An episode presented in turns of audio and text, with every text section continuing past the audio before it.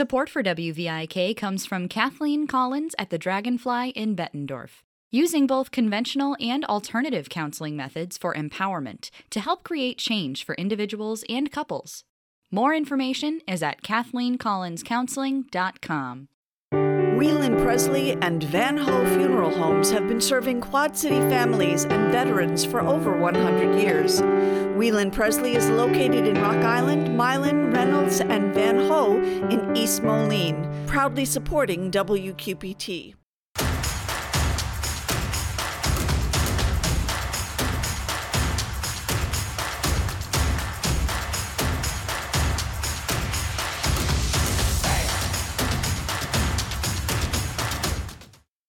Alternatives is a proud supporter of WQPT and has been serving our community for 40 years.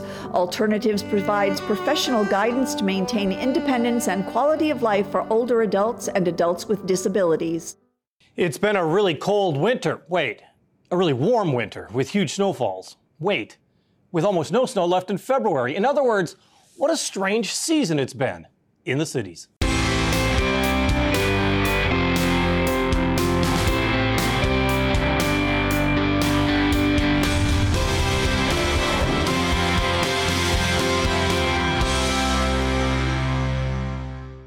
The National Weather Service has just released the first of three predictions regarding the potential for flooding across the region this spring. So often that flooding is from ice jams or a quick snow melt, but that seems unlikely now. And all that snow we saw at the start of the year, will it have any impact on the nagging drought conditions some farmers face? We're joined by National Weather Service hydrologist Matt Wilson, the guy behind some of those predictions for 2024 what a winter we've had. I mean, you start January with bitter cold and a ton of snow, and then you end January with a big thaw. Welcome to winter. Yeah, welcome to winter. And uh, looking at some of the models, I hope you enjoyed it. It might be over. Why is that? Uh, the models are looking uh, right now above average temperatures and below average precipitation for the next couple months. So that snow might be the snow that we see down here for the rest of the year. We might have a few small events, but as far as a big cold snap and you know a white landscape, I think uh, I think that couple of weeks in January is what we're going to get. So why is winter the way it is these days? I mean, is it, a, it is it a changing airflow? Is it different systems? Um, it's you know weather cyclical, climate yeah. cyclical. Uh, we're in kind of a warmer, drier pattern. This year was an El Nino. Uh, what we saw this year was a pretty typical El Nino where it's been warmer than average outside of that one cold snap. Uh, we have, you know, it was one of the warmest December's on record. Uh, we're moving into February that's supposed to be above average. Outside of that, about two, three week cold snap, it's been warmer than average. And that's pretty typical for an El Nino uh, cycle here in the upper Midwest. Is it typical that it got so cold? I mean, it, it, it just swung from one extreme to the other, it seems. It, it does. Uh, so that really has to do more with that uh, that polar jet stream. Uh, and sometimes the warmer it gets up in the polar regions, the less stable that gets. So you get those big swings where they'll you'll get some of that cold Arctic air really pulling far down to the south. Uh, so that is kind of typical with a warming polar region, an unstable uh, polar uh, jet stream will allow some of that colder air to get further south than we would even normally see in a in a, in a regular year. So when when you think of a, a Midwest winter, you think uh, maybe snow at Christmas. Lately, not so much. Snow coming at the beginning of the year, and then snowfall in January, February, and early March. Maybe one big last hurrah of winter in March. If we're not seeing that, who is? Uh, well, they if we uh, look back to last year, uh, just north of us, you know, up in Minnesota, Wisconsin, they really saw it last year. Going into uh, February, they they were below average snowfall up here, and by the beginning of April, they were one of the snowiest uh, years on record in a lot of places in upper Minnesota and Wisconsin. Yeah, I remember Duluth setting a record last year, yes. which you think, boy, for Duluth, that's a lot of snow if they're setting records. so you're in the predictive area of telling us what the rivers are going to look like, and and so so often it isn't the snow here that impacts it; it is the snow to the north. Um, so tell me what's going on to the north that is giving you some idea of what the flood potential is here? So right now, uh, you know, I, I have uh, colleagues that work at the North Central River Forecast Center in Chanhassen, Minnesota. It's part of the Twin Cities, and I'm seeing pictures from them every day of bare ground, and that's the story up north. They don't have snow right now, as as it sits, beginning in February. There's barely any snow on the ground in the headwaters area of the Mississippi. So, what that does for us, it, it, it's given us kind of two, two, two bullets in our chamber. One's good, Yeah. one's bad. So, let's do the good first. The good is that you know right now there's not a lot of snow on the ground. There's not a lot of water, and there's not a lot of water on the ground up there that's waiting to come down. So that's positive. So all the tributaries into the Mississippi River, because you're basically talking about the Mississippi River, Correct. and, and the Rock River, I guess, when you talk about snow melt. So that isn't there. Rock River is so well known for having ice jams. That's not there either. Right. Right now, um, at the end of January, we had that warm spell, and we did have some ice jams on the Rock River that occurred then in early February. But at that, after that, you know, right now the the river's clear of ice. Yeah. So we are, you know, that threat right now has passed. It would take another really strong cold snap to really build that ice there to That would have to last a while. that too. would have to last a while, and then it would have to, you know, would warm back up and thaw out and start moving back downstream. And you know, the models really don't show that right now. So flooding po- probability is very low for this spring. Right now, that As it is stands, yes. as it stands. Right now, that's very true. But uh, just remember last year, spring flood outlook number one, we had a very low uh, Probability, probability yeah. of any kind of major flooding along the Mississippi. And then it was right after that that the snow started, that that snow pattern started hitting up north, and they were getting, you know, pretty heavy events once or twice every week Yes. from mid February to the end of March. And they built up that massive snowpack. So it can happen. Right now, the, the models aren't favorable for that. So let's talk about the negative of that. So the negative of not having any snow cover up north is were they to get a strong cold snap before they get snow, that will really freeze the ground up there solid. Right now, it's probably about two to three feet where the ground's frozen up north. Around here, we don't have any frost depth because we're above freezing. Wow. We know snow cover. You know, we're looking pretty good here for soaking in those soils. But up north, it's still a little colder. You know, above average temperatures in Minnesota in January is still not very warm, not beach weather. Uh, so you definitely are looking at frozen soils up there, 18 to 24 inches, maybe 36 in some places. But you add, you get another cold snap, and that freezes even deeper, and then you throw some snow on top of that. When it melts, it basically like it's melting on a parking lot and just run right off into the river. So that's kind of the a threat that's that's set up there. But again, you have to put snow on top of it, and right now we're not seeing any of that. Well, so there's so that means there's not a lot of water that's going to be coming down river. The Mississippi River was at what historic lows in late fall. Um, even this area, the river was was low in some places. Uh, you kind of say, how low can it go? I mean, i- is, that going to have an impact on, on, on the opposite, not the flooding, but the depth of the river? It definitely can. Uh, we're you know we did have uh, some pretty uh, low water levels in October, November, especially a little bit further north, uh, north near the Dubuque area. There was uh, lower water levels up there than we see, and then down south between uh, St. Louis and Memphis, there was actually some issues with barge traffic down there. Uh, the Corps of Engineers did a great job of mitigating that to the best of their ability, but you know they, they don't make the water they they, they, Just they just they just yeah. help uh, keep it. it. keep it flowing. Yeah. Um, so yeah, we, we definitely can see. Uh, it's very possible that we will see lower than average Mississippi uh, levels this year if we don't get either regular spring rain hmm or get some more snowfall up north. Well, we've talked about the river. Let's talk about the land as well, because the drought monitor has been showing really dry conditions uh, for for parts of eastern, southeastern Iowa in particular. Um, and and tell me a little bit about this melt and this rain, because you would think some of that had to soak in. Yeah, and honestly, it was a pretty good setup for uh, for it to to melt in. So we had about between two and three inches of snow water equivalent. So that's basically if you take a sample of the snow from the top all the way to the ground and melt that water out. That's how many inches of rain it would equal. So we had two to three inches of snow water equivalent, and then we got another half inch to an inch of light, you know, mild rain on top of that. Which Not a big. exactly what you want. That's exactly what you want. You know, slightly above average temperatures, day and night, so you just get a nice, slow, steady melt and soak in, and that's what we saw.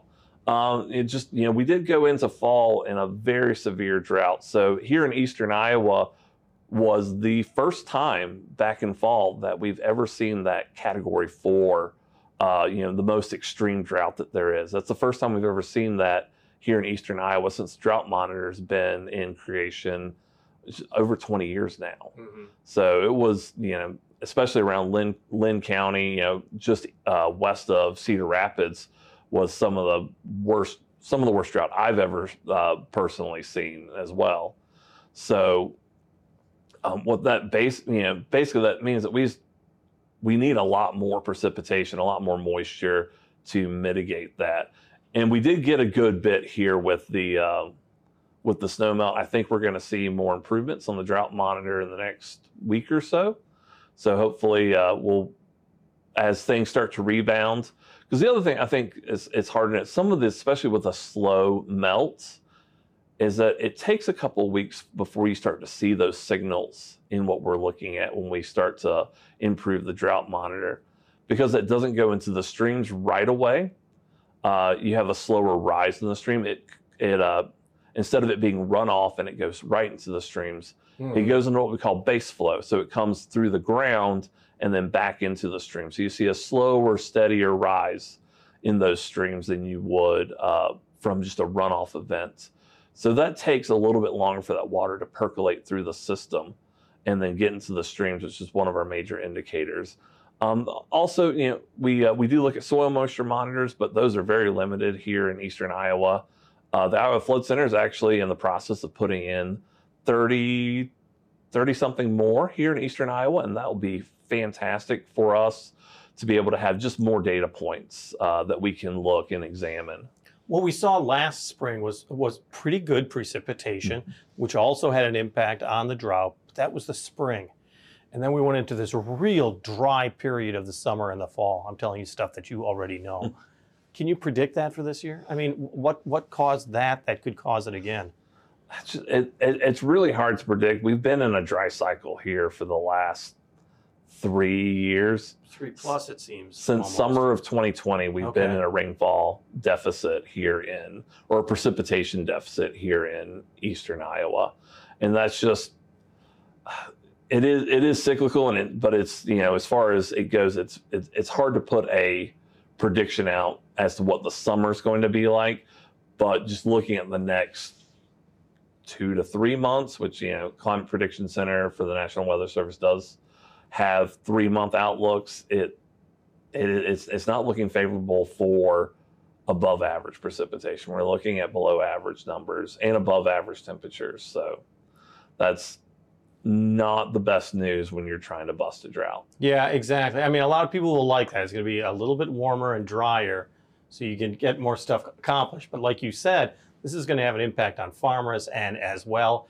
as barge traffic, which is the lifeline, the economy for the area. Yeah, absolutely. It's um, it, those uh, climate outlooks are not uh, not favorable really for the the local economy as far you know ag and barge goes. Our thanks to National Weather Service hydrologist Matt Wilson. In a moment, the Putnam just found something special in its museum attic. Are there more surprises in store? But first, it was three years ago when the drummer known as Dead Ginger joined us on the stage of the Black Box Theater for the original series of performances recorded on WQPT. So here's Dead Ginger with Clarity to Chaos.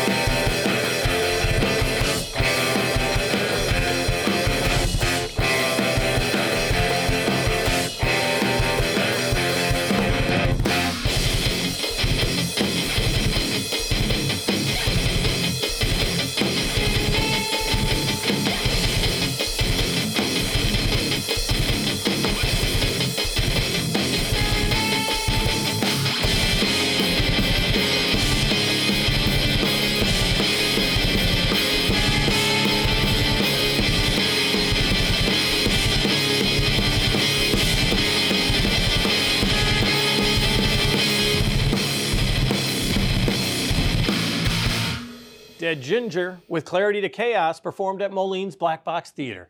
The Putnam Museum is ready to throw a party, but this year's big fundraiser on February 24th will feature a surprise that's been unearthed in the vaults of the Davenport Museum for years. The Putnam's marketing director, Scott Peak, joined us to talk about it. Mysteries of the Museum is kind of um, harkening back to the fact that you guys got stuff in storage that hasn't seen the light of day for a while. is that what this is? I mean, yeah. There's there's um, 250,000 items in the Putnam collection, and only about 10% of that is on display at any time. And so there are things in the collection that people may not be aware of. There are things in the collection that might have, you know, a taboo nature or a mysterious nature to it. Um, and there might be things in the collection that we didn't know we had. Um, because a lot of these things were acquired 100, years ago in some cases or longer. And they were documented as one thing, and maybe new discoveries have been made clear that they were something else. well, okay, so you're, you're tempting me here. So, I am tempting so you, yes. The, the Putnam's having a major fundraiser, their annual fundraiser. Yes. And one of the items that's kind of a mystery to most people, you have to, you're not going to tell me, I take I, it. I can't tell you. Okay. but tell me a little bit about how it was discovered or, or, or a little bit of its background. Sure. So, um, one of our curators had read an article. Uh, um, another institution had recently discovered this this artifact and at their at their museum. institution, Okay. yes. And she thought, you know, I feel like I've seen something like that in our collection before. So she went and looked, and the nature of this artifact is such that it looks like one thing, but there's more to it. Really? So it it on the surface looks like a common artifact of Asian descent.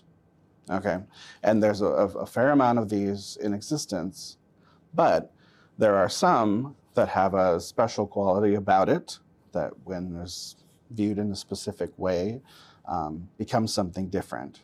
And actually, part of part of the name of this thing is magic. And I think what it really comes down to is that she looked into it and it had all the earmarks of what it should be. But then in the last few months, we were able to um, do some things with it to make sure that it was, in fact, what we thought that it was. And in finding out that it was this, um, it's one of three known in the United States, one of which is at the Met. So the value is amazing. potentially, yeah, yeah. They don't like to va- they don't like to value artifacts and, Yeah, no, I understand. because they have a, a value greater than its physical value. So tell me a little bit about the fact that you have 250,000 items, but we're not quite sure what all of them are. Well, I mean, we know what they are, but there, there might be more to them than we thought. Like this, for instance. Um, I, you know, part of why we have so many items in the in the collection is back, you know, again, hundred plus years ago, um, people like Figgy, or in this case, Ficky, which is a different person. Mhm. um, were traveling the world because they had the means to, and collecting items from the world to bring back to the Quad Cities so that people from the Quad Cities who, you know, wouldn't have the opportunity to travel would be able to come to the Putnam, wasn't called the Putnam at the time, but the Putnam to see see all of these things from around the world, which is why we have, you know, the, the taxidermy of all the animals and all the different artifacts from from all over the world. It is amazing that the, uh, not early settlers, but the turn of the last century uh, uh, people that were in the Quad Cities really had an impact to us even today. Oh, for sure. because these collections are amazing. Now, it's going to be shown at the Putnam's annual fundraiser, which is still coming up. Tickets are available still? Yeah, absolutely. Yeah, it's about just a few weeks away. It's uh, February 24th. And how big is this fundraiser? Um, I mean, it's an important part of the an year for It's an important part of the year. It's probably our second biggest fundraiser. Um, but more than anything, I think the, the biggest aspect of it is that it reminds the community of what we're all about. You know, this isn't just, I mean, although there is food and drinks and a silent auction and a live auction and all of those things, it isn't just about raising money necessarily, although that's important. you yeah, know, right. um, it's about reminding people who we are and what we do. A bit of showcasing, of course, which is so important. Yeah, exactly. And, and when you're talking about the, I, I- keep going back to the 250,000 uh, Sure. uh, pieces that are in storage or on display. It has been the Putnam's uh, effort lately is to make sure that more of those artifacts are in front of the public's eyes. I mean, that, that seems to be a real driving force at the Putnam these years. Yeah, yeah. I mean, we've had a lot of different changes at the Putnam. Uh, back in April, we opened our Common Ground exhibit, which was the refurbishment and redoing of our River Prairie People exhibit, which had been there since the mid 80s. And so this was an opportunity for us to kind of reframe the history of the Quad Cities through multiple lenses. Um, originally, the exhibit was set up in a timeline, you know, fashion. So you went from point A to, to Mhm. current. Um, now it's a little bit more, I mean, it's sort of timeliney, but it's much more thematic in nature so that you talk about different aspects of history.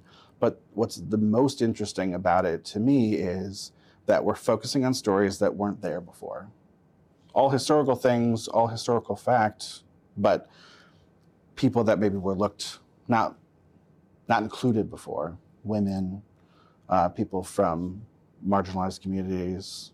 Well, and, and that just seems to show that the fabric of the Quad Cities is more than just through one person's lens, and and that really seemed to be what the public's uh, what the Putnam's been doing over the last few years is to to widen that lens Yeah. as far as uh, looking at what the community's like. Exactly, exactly. I mean, that's the whole. And we're seeing that in museums all over the place, aren't we? Yeah, absolutely. Yeah. In fact, um, I'm sure you've heard in the news recently about the field having to cover up um, Native American artifacts. Um, we don't have to do that because when we redid Common Ground and those artifacts, they were um, blessed, confirmed as it were, by those communities because of the relationships that our curation team has Mhm. with those communities to be able to show, you know, the things that they deem appropriate to show. Because there are things in the in the collection that either have been decommissioned and, and given back to certain nations or different communities, but also things that they have deemed as not appropriate um, uh, to be on display. Let's talk about coming up in March uh, for kids. Educational programs really highlight some of what the Putnam does. Yeah. You've got full day camps that start March 11th, half day camps that start March 25th. I know that fills up fast. Yeah, yeah. In fact, we've got it's both both weeks. So the we're trying to serve two different spring break weeks. Okay. So the week of the 11th, we've got full day and half day camps, and then the week of the 25th, we've got full day and half day. Camps. Okay, all right. So it's the same material, just two different weeks to reach two different groups. And, and tell me how, I mean, how does somebody like sign their kids up and and is it one of those things the sooner the better? The sooner the better, for sure. Yeah, Uh, it's very easy. Uh, just on our website, um, putnam.org uh, slash education. You can get there, or you can just go there and search spring break camps, and you can sign up. Sign up there. Tell me about what you're seeing in the Putnam these days because during the pandemic, attendance, particularly school groups, was really diminished. What's going on right now? Um, I would say they're a school group. Um, numbers are pretty much back back to pre-pandemic Okay. numbers. Um, you know, sometimes with with different funding, actually, it's you know it's just as much about funding issues and uh, school districts having the time or resources to bring a group as as much as anything. Um, generally, our attendance is is still trying to rebound. I think um, from the pandemic, just people's habits have changed. And I hear it all the time. You know, I'm, I'm fairly new at the Putnam, and I hear it all the time. People say, "Oh, do you guys still show movies and all that?" At the, yes, Yeah. every day. yes, every day we do. and uh, you know, just kind of reminding people, and that's and that's kind of what we've been doing the last you know year or so is just a lot of activities to remind people that we're a place to come do fun, educational, fun, plain fun, you know, activities. Our thanks to Putnam's marketing director, Scott Peak. On the air, on the radio, on the web, on your mobile device, and streaming on your computer. Thanks for taking some time to join us as we talk about the issues on the cities.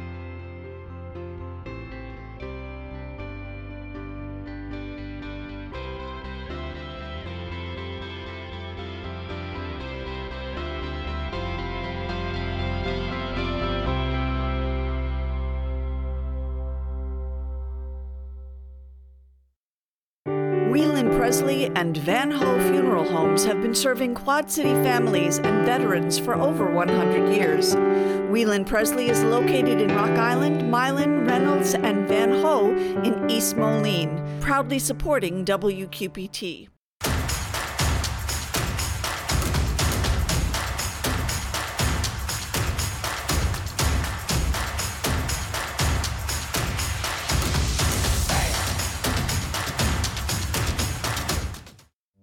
Alternatives is a proud supporter of WQPT and has been serving our community for 40 years.